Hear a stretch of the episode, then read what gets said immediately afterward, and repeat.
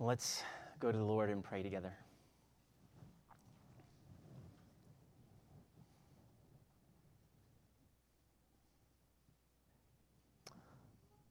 Father, we come before you right now as we come recognizing the depth of our weaknesses, our inadequacies, our need, and our need cannot and does not come from us. It comes from you, it comes from your Son. And so we come glorying in Christ this morning. We come amazed at your work and your hand and how you love us so incredibly, so bountifully, so undeservedly, and we just wonder at your love. We wonder at the cross. And so we come this morning desiring their powerful, life changing, heart piercing Word of God. We do not need a wisdom that is simply bound to the words of men. May we not depend on lofty speech or wisdom, but may we know Christ and Him crucified. How weak I know I come every Sunday, preparing to preach your word, studying and laboring over your word. And yet, hourly, daily, moment by moment, I see my weaknesses and how deeply I am dependent on you for absolutely everything. And Lord, I need you and we need you today. May you work in our hearts by your Spirit this morning. Though I preach and we preach in weakness, may your Spirit demonstrate your power today not because of lofty words or the words and oratory power of men, but by the power of the Spirit of God. And so help us that our faith would not rest on the wisdom of men, but on the power of God. And so we pray and we ask that this morning. We pray a simple prayer demonstrate your power through the cross of Christ and it's preaching the preaching of the cross of Christ. And so be with us now as we turn to your word, we pray. In Jesus' name, amen. amen. If you would, go ahead and open your Bibles up to the letter to the Galatians. And we will be, and we are in the final chapter of Galatians, chapter 6, and the final verses of Galatians, verses 11 through 18. So, when you think of the Christian life, what comes to your mind? If someone asked you, even right now, to write out what you believe the Christian life looks like, you know, what's, what it is about, you know, what, what would you write? And so, you know, I'm not talking about like writing a book here. So you're not going to be laboring, you know, writing chapters of what the Christian life looks like, and not even a paragraph, but perhaps in just a sentence or two. What would you write? How would you sum up what is the Christian life? Now, perhaps with your answer in your mind, what if we kind of just went and expanded that out even farther? What if we asked and we went out and we asked Christian evangelicals, and not just in general, but Christian evangelicals in America, what their vision for the Christian life looks like? You know, I wonder what kind of responses we would have. And let's just kind of go out even further and expand that question even farther let's say a Christian perhaps living in the thick of persecution, like right now, like this morning, they know that maybe someone could burst in on them because the word is being preached, because they're Christians. And so they're in the thick of persecution, perhaps in Afghanistan or North Korea or Somalia or Libya. And so, how might they answer that question. This is what the Christian life is about. Now, as interesting as all those answers would be, and perhaps especially as we hear them all, and we hear the American's answer for what the Christian life is, or the brother or sister in the Lord who is suffering for Christ, and what they would say as we come here to these final words of Paul's letter to the Galatians, let's consider how he answers this question. Let's see what Paul has to say. And what he says is definitively what the Christian life is about. What he sets forth here as his one and single boast, as his, as his very life that he would give up his life for this, and that on every single level it is defining him and defined him and everything he did. So let's hear his answer here, beginning with verse 11. So may God bless the reading of his spirit inspired word this morning.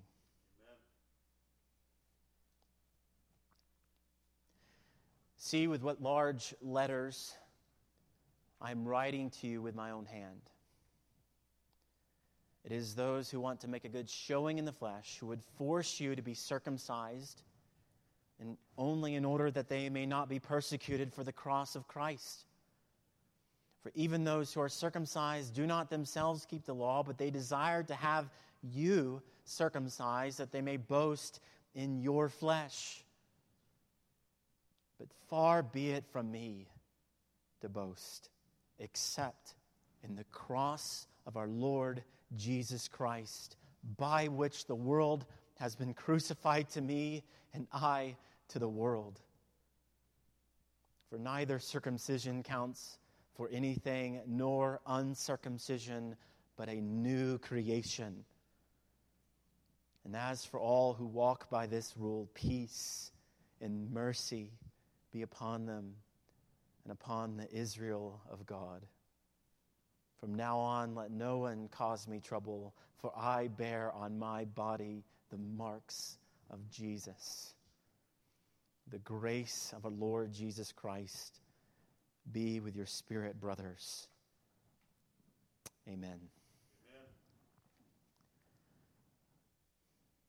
So there it is. so as we read, Paul's words here. What was it?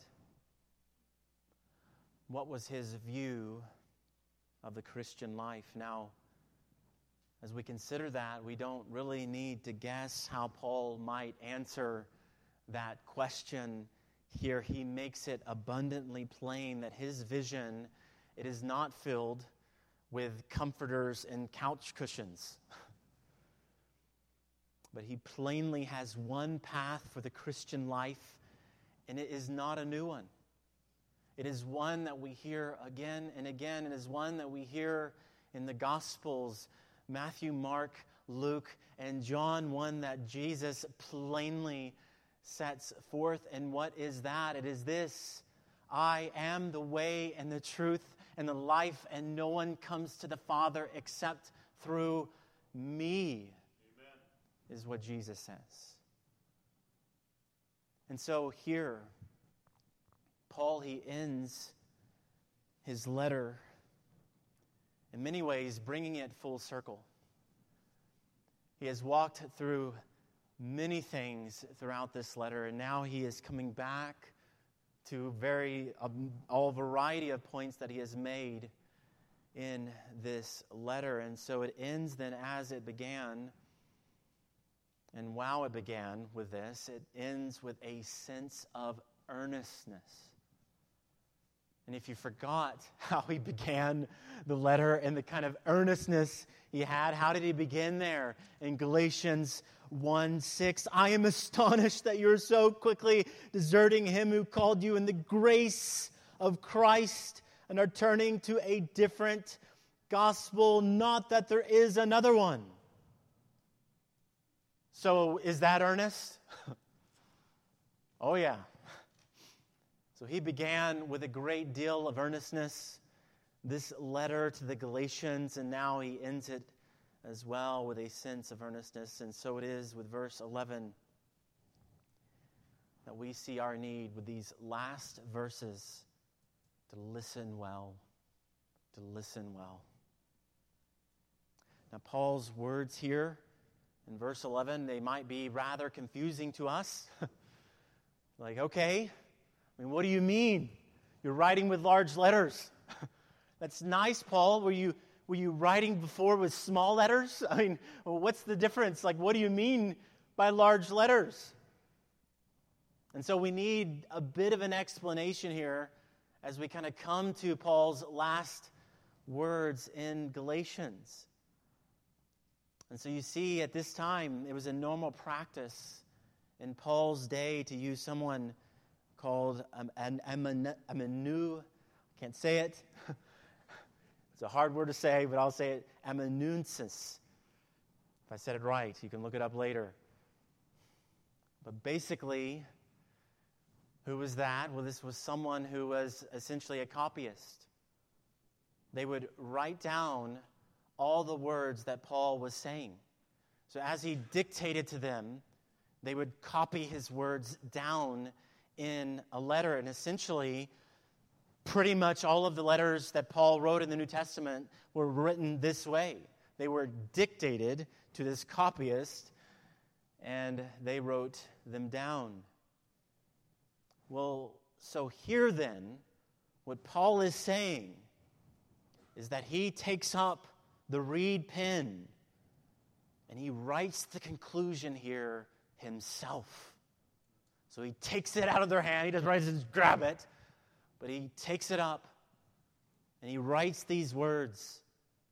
And that means that his words here, they come with an added importance, an added earnestness, and even perhaps an added plea that you may hear with these final words, all that he has been saying throughout this letter, that you would not miss what God has spoken.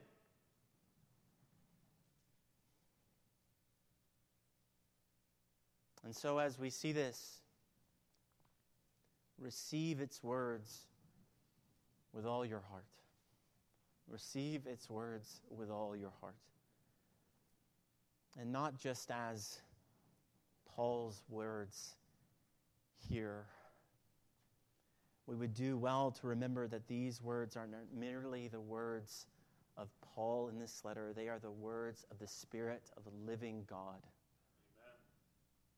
God has given us the letter to the Galatians, and every word is inspired by the Spirit of God. And so we need to receive them and drink them up this morning. And so, in view of his last words here, and even in view of this whole letter, it will not do for us to come now at the end of this letter and to receive half of its message, for us to receive half of the gospel that Paul preached. You know, as my former pastor would say and still says, you know, if it's close to the gospel, it's not the gospel. And so, Paul, he has set plainly before us in this letter not part of the gospel, he has set forth the whole gospel. And it does not and the gospel never does this. It never just simply calls for half of your heart. That's not what Jesus ever does. You don't say, just give me part of you, just part of your life, you know, just half of your heart. That's just fine.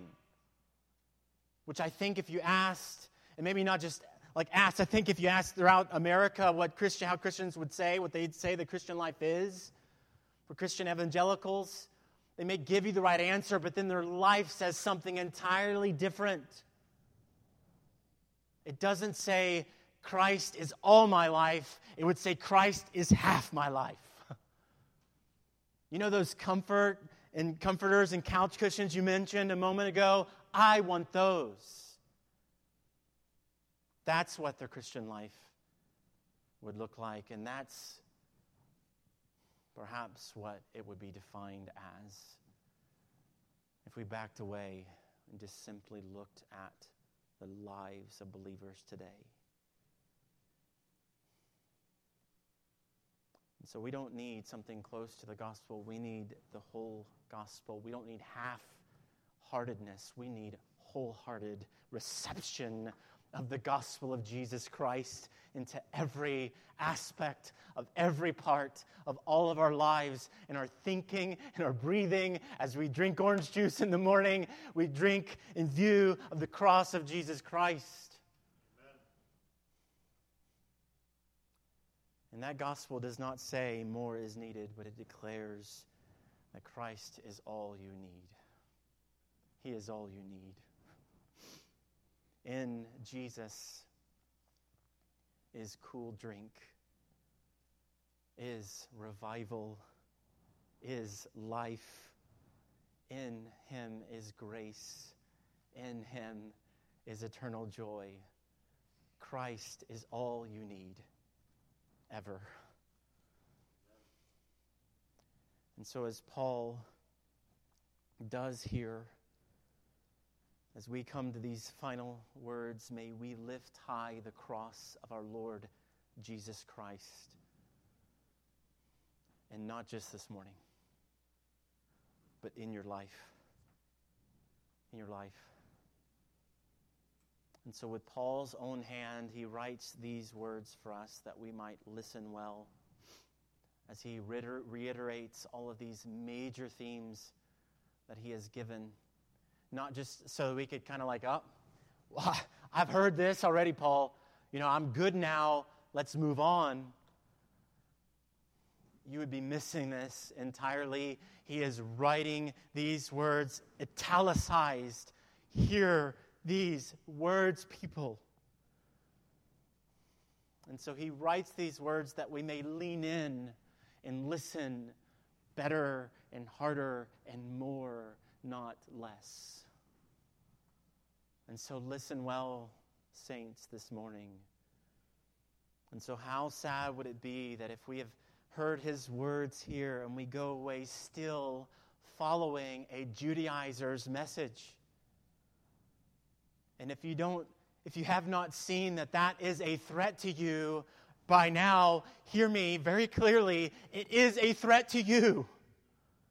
Many believers or people who profess to be believers throughout churches everywhere, not just in America, but everywhere, are living the Judaizer's life.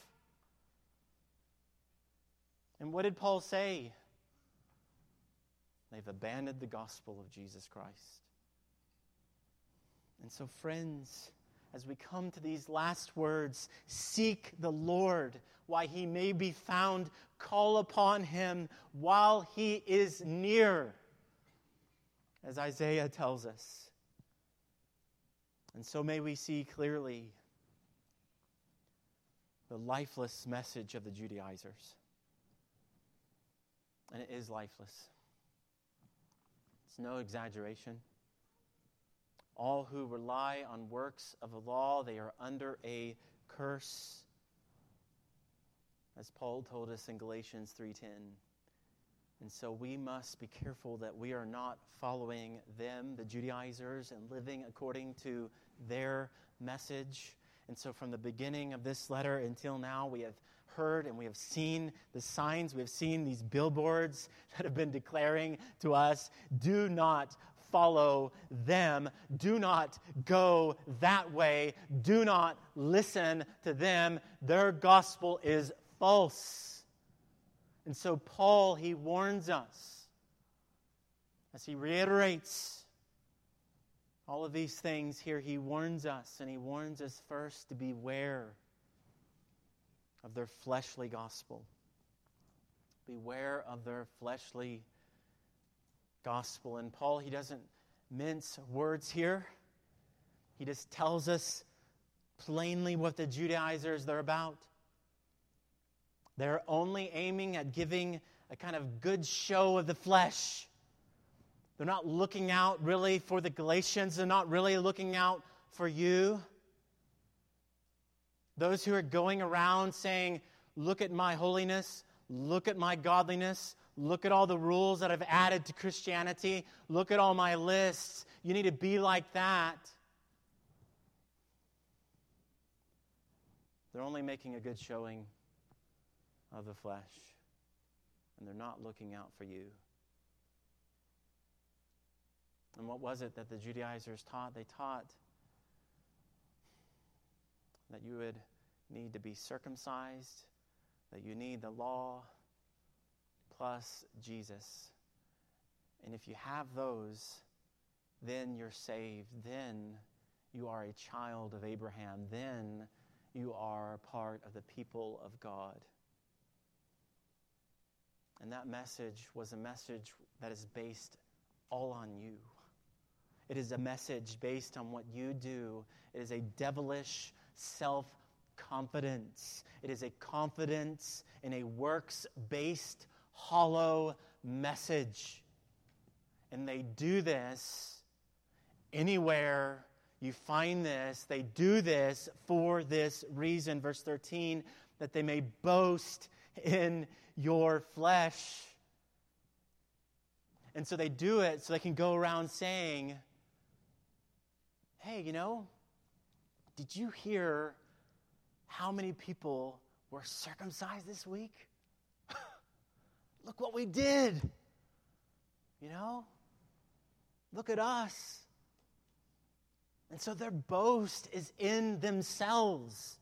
They want people to see how great they are, how spiritual they are, the depth of their supposed godliness. Yet it is empty and it is false. And so beware of their fleshly gospel. And then, second, beware of their crossless gospel. Their crossless gospel. And, and so, why would they have you be circumcised? Why would they have you perhaps follow their way? Verse 12 only in order that they may not be persecuted for the cross of Christ. And so, they are trying to avoid persecution. And so, if they demand that Christians they be circumcised, and follow the law, then the Jewish rivals, they won't have a problem with them anymore. you know? And so their, their political motto is, you know, appease, appease, appease. I'm afraid that that may well be the motto of many Christians today. They will follow Jesus so long as there is not a cost. They will follow Jesus so long as there is not a cross. So long as they won't perhaps, you know, lose reputation. So long as they maybe won't lose their job. Perhaps so they won't lose their income and perhaps so they won't lose their home. They won't lose really anything at all. That's what they want. And there are believers all over the world right now that are living a cross filled gospel, who are losing their jobs, losing their income. Their family has rejected them and says, Oh, yeah, by the way, if I see you again, I'm going to kill you. But that's not what the Judaizers about. No, no. I, I don't want to lose any of those things. Don't let me lose my family. Don't let me lose my reputation. Don't let me lose any of these things. Just give me comforters and couch cushions. And so that's how they live out the Christian life. And I wonder, as we have drank in the American dream and all variety of American cultural things, if that's essentially what our view of Christianity is, too. You may tell me right now that it's Jesus and the cross, but it's really just comforters and couch cushions. I won't pay anything for Jesus. I'm not going to share Jesus because it's too risky. I'm not going to say that this is what the Bible says because it's just too risky to say that God made man male and female. That's too risky. And by the way, all of that is massively important in the Bible. It began with a marriage between a man and a woman, and it ends with a marriage between Christ, man, and his church, woman. So if you think it doesn't matter and doesn't directly tie to the gospel, oh my, it does. Amen. So may we beware of a crossless gospel. And then, third, beware of their Christless gospel. Though they might flower up their message with an alleged nod to Christ, make no mistake that Christ is absent. If he were there, he would have no rivals, and there would be nothing else required. It would be just Jesus and him alone as the ba- basis, as the foundation, as the all for salvation. And yet, here are the Judaizers adding and adding and adding. And so, before us are many warnings here that Paul is giving. He is pleading with us don't follow them, don't go that way. And so, as we come to these final words, may we hear these warnings. And in contrast to the lifeless message of the Judaizers, breathe in the fresh air of the life giving message of the cross of Christ. Amen. This is the contrast Paul he has displayed throughout this letter. In the cross is grace. In the cross is life. In the cross is forgiveness. So it is in this we are to boast. And we are to gladly boast in the cross. Boast in the cross. And so, there in verse 14, Paul does not distance himself from the cross, but what does he do? While the Judaizers are going like this, he's going like this.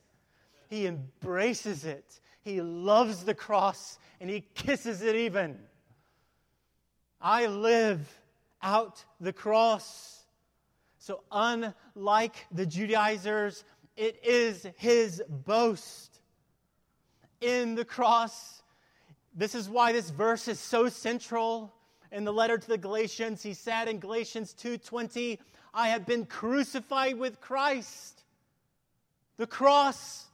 It is no longer I who live, but Christ who lives in me. And the life I now live, and you could put your name there. The life Andrew now lives in the flesh. I live by faith in the Son of God who loved me and gave himself for me. And so Paul no longer lives. It is the cross before him and the world behind him. He is crucified to it and it to him. And so the world, yes, it has its agendas, and we all feel that. We all see it everywhere. And it has its comforts and it has its hopes. But that is not to define you, believer. That is not to define us. Instead, before us is the cross of our Lord. and Savior Jesus Christ. It is our agenda. It is our comfort. It is our hope. Not us, not the world, the cross. In it, we died to self and now live to Christ. And so the world may and will roar at you in, its, in our churches. It may and does decry God's word. It may say and do all variety of things. But our hope and our home is not in those, it is Christ. Amen. Here, there is the Christian life. And so we gladly, and may we gladly boast in the cross this morning, and may we gladly boast in the new creation. Verse 15. It's not circumcision or uncircumcision. As Paul says there, those do not count for a lick, for nothing. They don't make you part of the people of God. It is only Christ. And in Jesus, what it says here that we are new creatures. We are a new creation. In Him, we are new. We are born again. And God does that.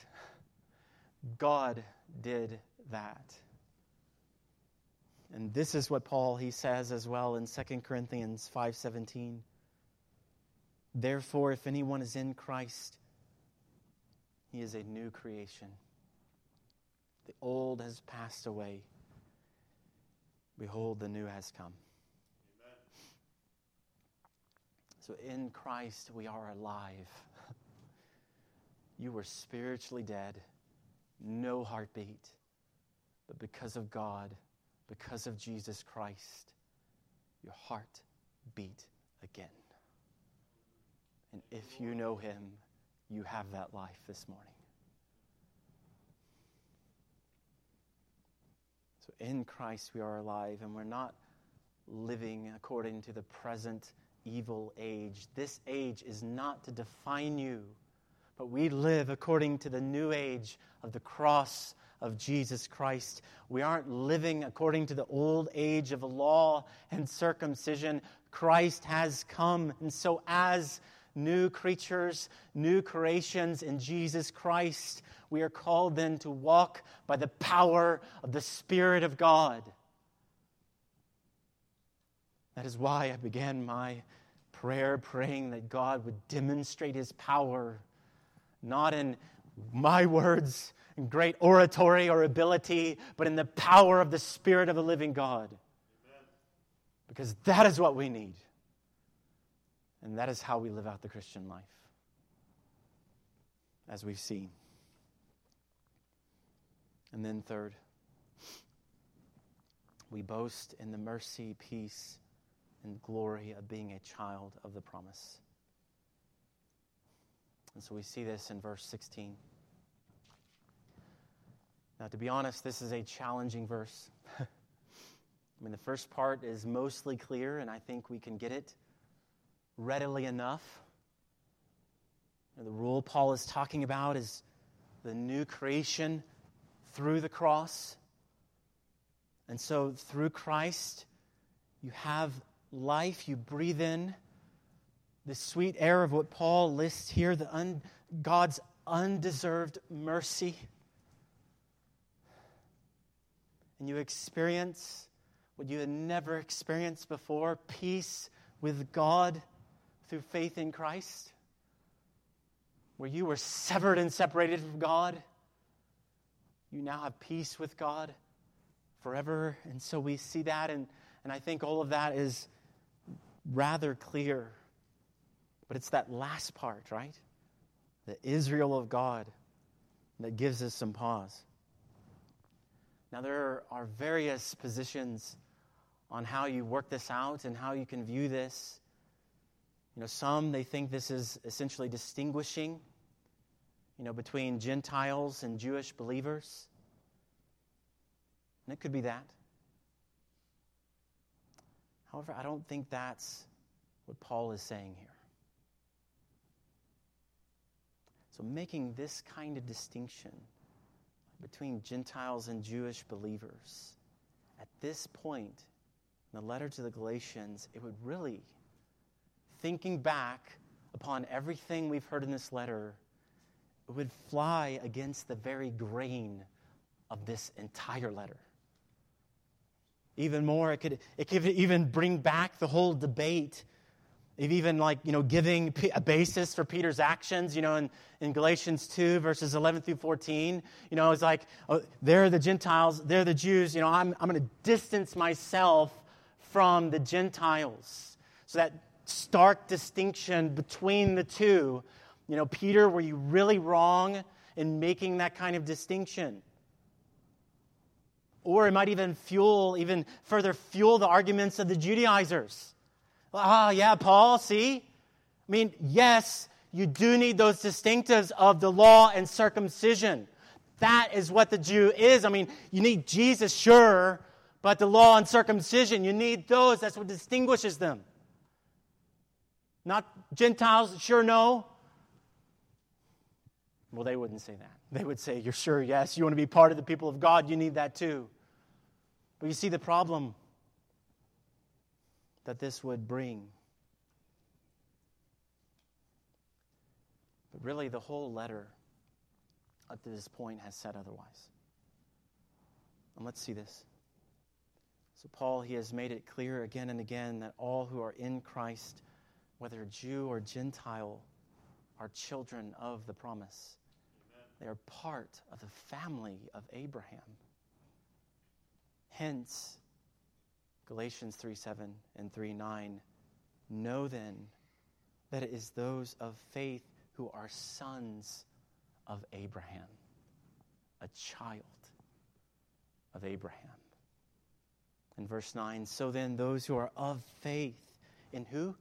Christ are blessed along with Abraham, the man of faith. And then in Galatians 3 28 through 29, to make it even perhaps abundantly clear here, there is neither Jew nor Greek, there is neither slave nor free, there is no male and female, for you are all one in Christ Jesus. And if you are Christ's, then you are Abraham's offspring, heirs according to promise. Amen. Part of the family of Abraham. And even more, he said in Galatians 4:28, as he's talking about Hagar and Sarah and Ishmael and Isaac. He says in Galatians 4:28, "Now you brothers like Isaac are children of promise." And so as we come then to the end of this letter, he is not at this point changing his tune. No, I think he's simply saying what he's always been saying throughout this entire letter.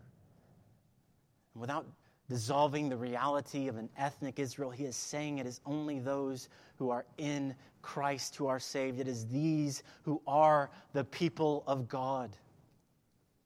And that has been part of the central issue, hasn't it? Throughout this letter. I mean, who are qualified to be called the people of God? That was the Judaizers' issue. They were saying it is those who are circumcised who obey the law and have Christ.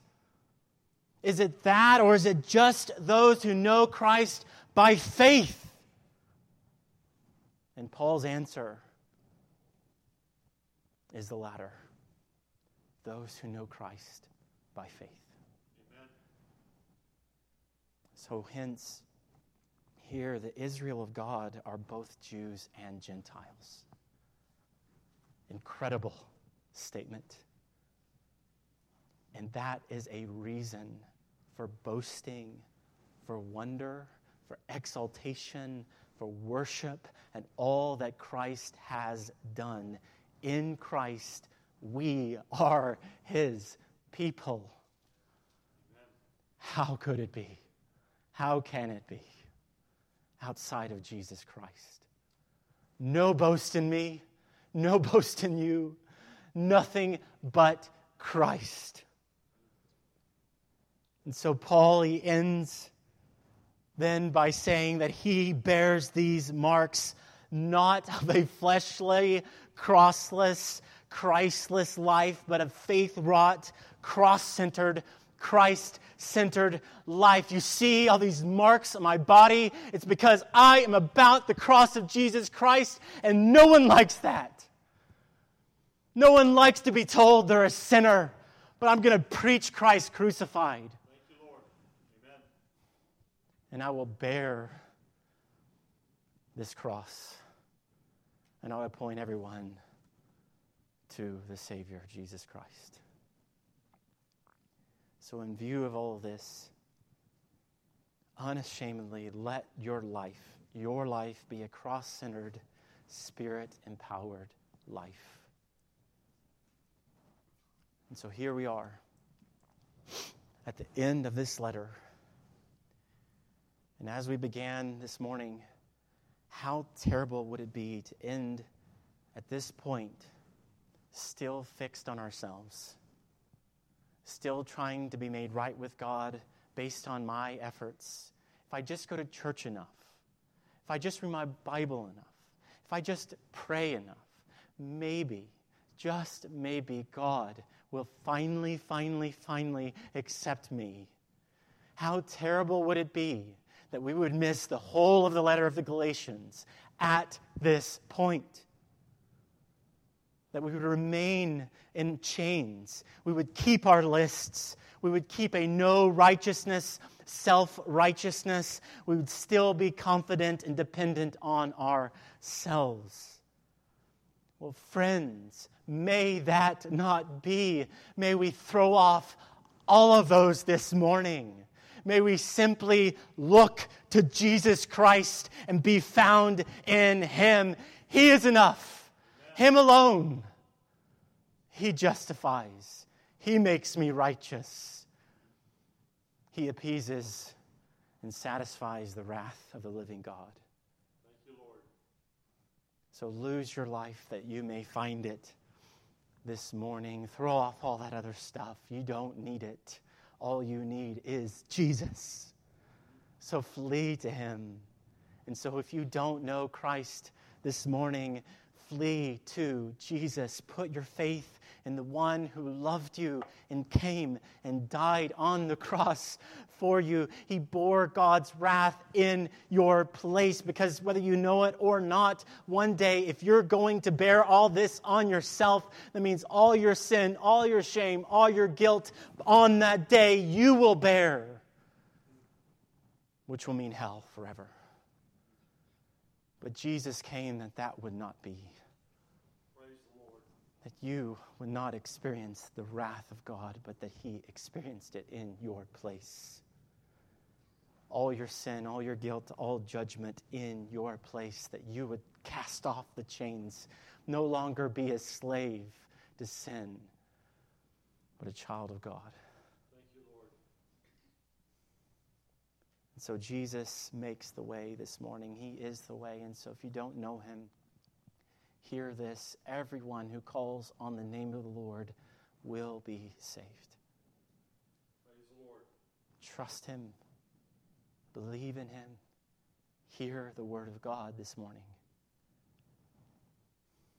And so, in view of this powerful letter, may we be defined by this church the glorious grace of the gospel of Jesus Christ. Paul, he began this letter emphasizing grace. Grace to you and peace from God our Father and the Lord Jesus Christ, who gave himself for our sins to deliver us from the present evil age. And if you know Christ, you're not part of that age. What does he say? New creation. And so he began with grace and now he ends with grace. The grace of our Lord Jesus Christ be with your spirit. And that's what we get in the gospel life, new creation, forgiveness, grace. Amen.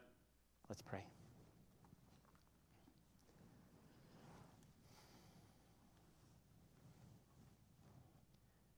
Thank you, Lord, for your words here in the letter to the Galatians. As we end this letter this morning, help us not leave here this morning without taking it to heart. How many exhortations and warnings and calls and even pleading has been seen and heard in this letter. So may we hear it.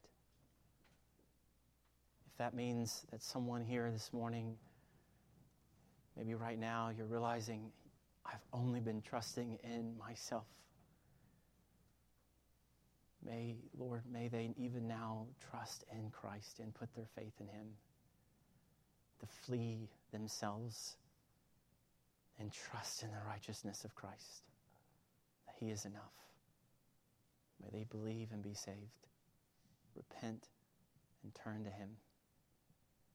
And may you help all of us, Lord, as we have so witnessed such a powerful call and exhortation and all these things of a call to live in view of the cross of Christ and live according to the cross of Christ, to live as those free in Christ, as those who are called to live by grace. So help us, Lord, to be a church that magnifies that grace and shines it everywhere. Help us, Lord, to boast and to boast greatly this morning. We pray in Jesus' name. Amen.